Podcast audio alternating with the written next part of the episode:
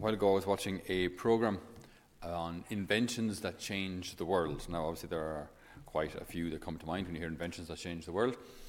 One of the most prominent, obviously, was gunpowder.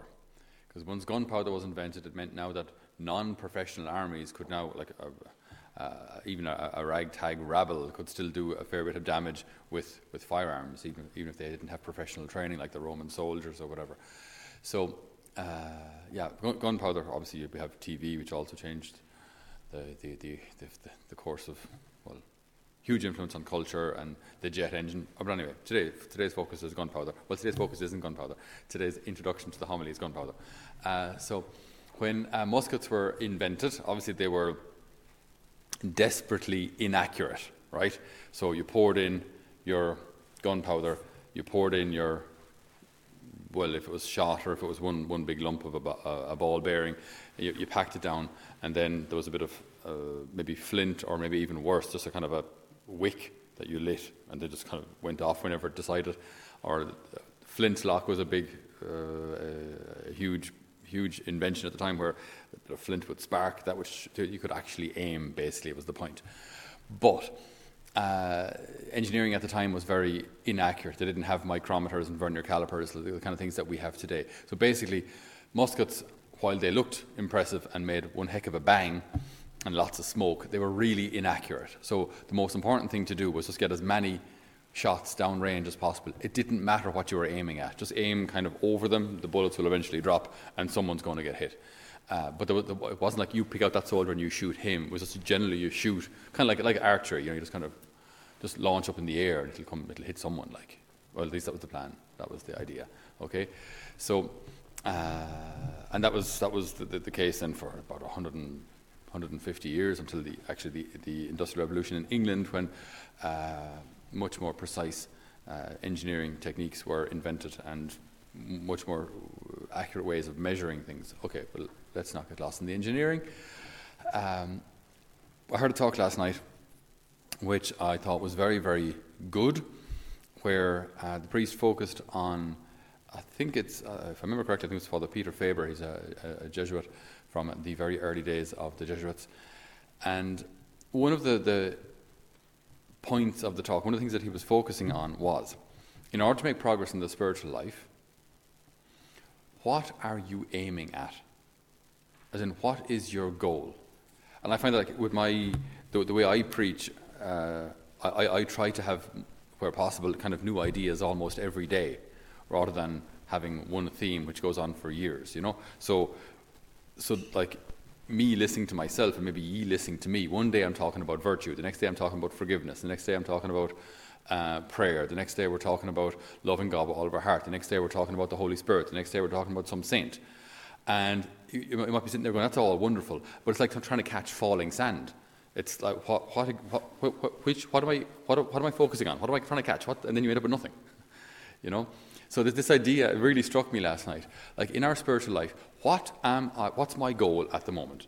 Now, there may be 100 really wonderful and worthy goals, absolutely. I mean, any virtue, or forgiveness, or deepening your prayer life, whatever it may be, any and all of these things are wonderful and noteworthy. But I find, unless we're focusing on something, you end up achieving nothing, because you're everywhere and you're nowhere.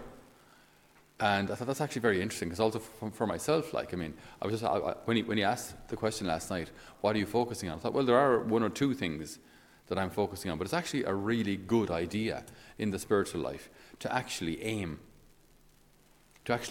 at something, as opposed to, you know, our muskets with our general direction of the enemy and hope we hit something. To actually aim at what do I want to achieve? What is my goal? Is there something specific or something particular that needs my attention?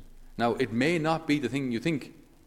It may not be the thing that maybe is on your mind the most. Who knows? Like, I think this is the kind of thing that we have to discern with the Lord, so with the Holy Spirit, like in our time of prayer. Because maybe my focus is I need to pray better. But the Lord is actually saying, well, actually, no, maybe the more important thing is that you forgive. this person, because that's what's causing the constant distraction, which makes it hard for you to pray. So maybe it's forgiveness. Okay, well then focus on forgiveness. So every time I go into the chapel, Lord, help me to forgive. Lord, help me to be merciful as you are merciful. Lord, help me to let go. Help me to hand justice over to you, rather than thinking, I have to in some way ensure that justice is served or that justice is done. Maybe it's just better to forgive, let go, and move on. Or maybe your focus is purity, and you want purity of mind and purity of heart, and so you want to focus on that. So then, okay, what do I need to do? What do I need to add to my life, or what do I need to take from my life or my behavior that will ensure that I can be more pure? Or my vision of self, how I see myself. Maybe I don't like myself. Maybe I outright despise myself, and I'm just annoyed with myself and frustrated with myself. Okay, hold on, focus. Lord, what do you want to do here? What do I need to do? Why? And it's always good to try and keep going back. Be like a 4-year-old child that just asks, or a bluey that asks a series of whys, like 10 or 15 whys. It's actually really good in the spiritual life. I don't like myself. Okay, why? Because I'm not good enough. Why? Because I always fail. Why? Well, because someone told me that I'd never amount to anything. Ah. Someone told you you'd never amount to anything. Why?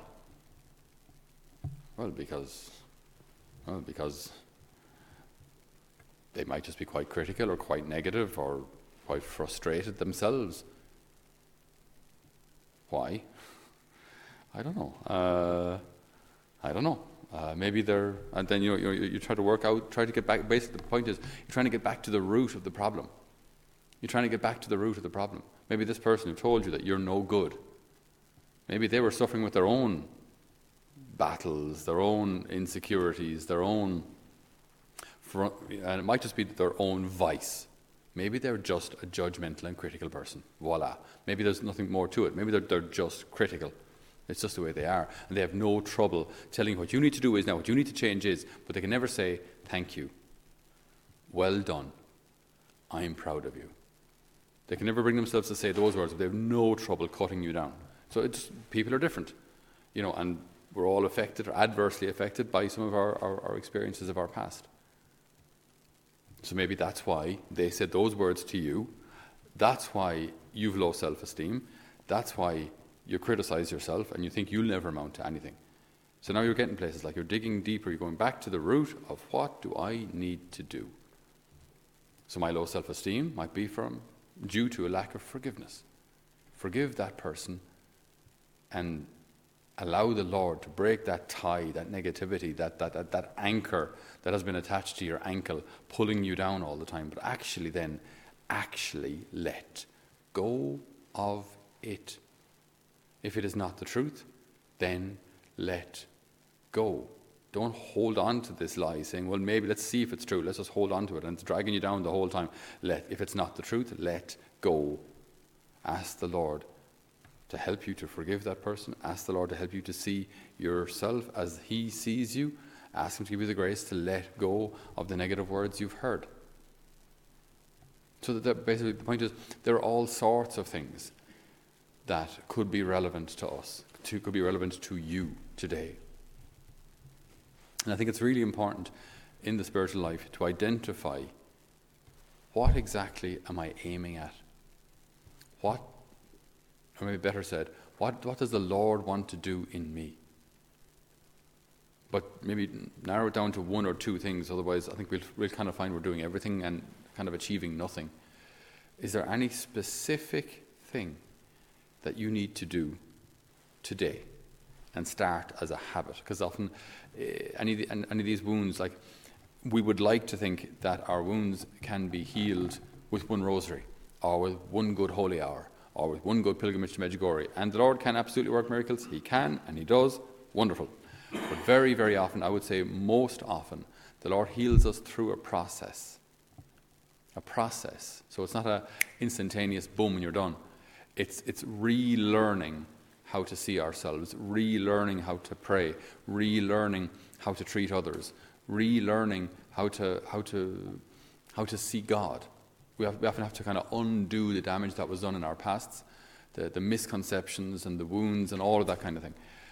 We often have to find that boy's heart or that girl's heart that was harmed or hurt, heal that in order to move on in our adulthood.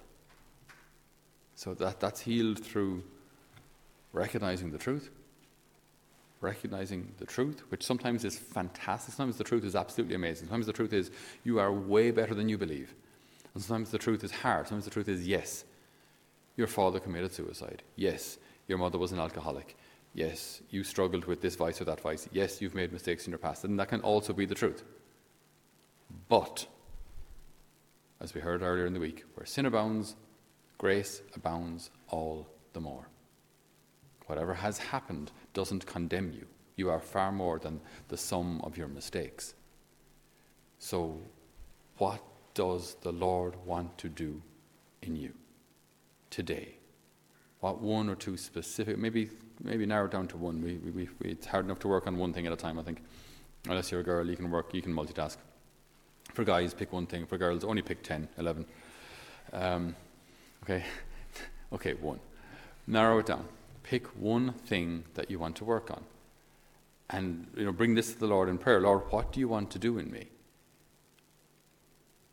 And focus on that, and aim at that, and put your time and your attention and your prayer into that, and stick with it until the Lord says otherwise. Stay with it. So if it's whatever it may be, whatever virtue it is, whatever healing it is, whatever he wants to do in you, stay with it. Stay with it. And then you'll see how that virtue that you're aiming at, everything else begins to serve it. So your community life, your prayer life, the healing of your wounds and your past and your memories and your hurts, all these things aim to serve the growth of that virtue. So all these other things aren't a distraction, but they're all aiming towards the one goal. So we aim everything in our spiritual lives towards this one particular goal, one at a time, until our hearts are healed, until that virtue becomes, virtue is exactly a habit. So until that virtue becomes a habit. That's what a virtue is. It's consistently doing the good in one particular area. So we ask the Lord today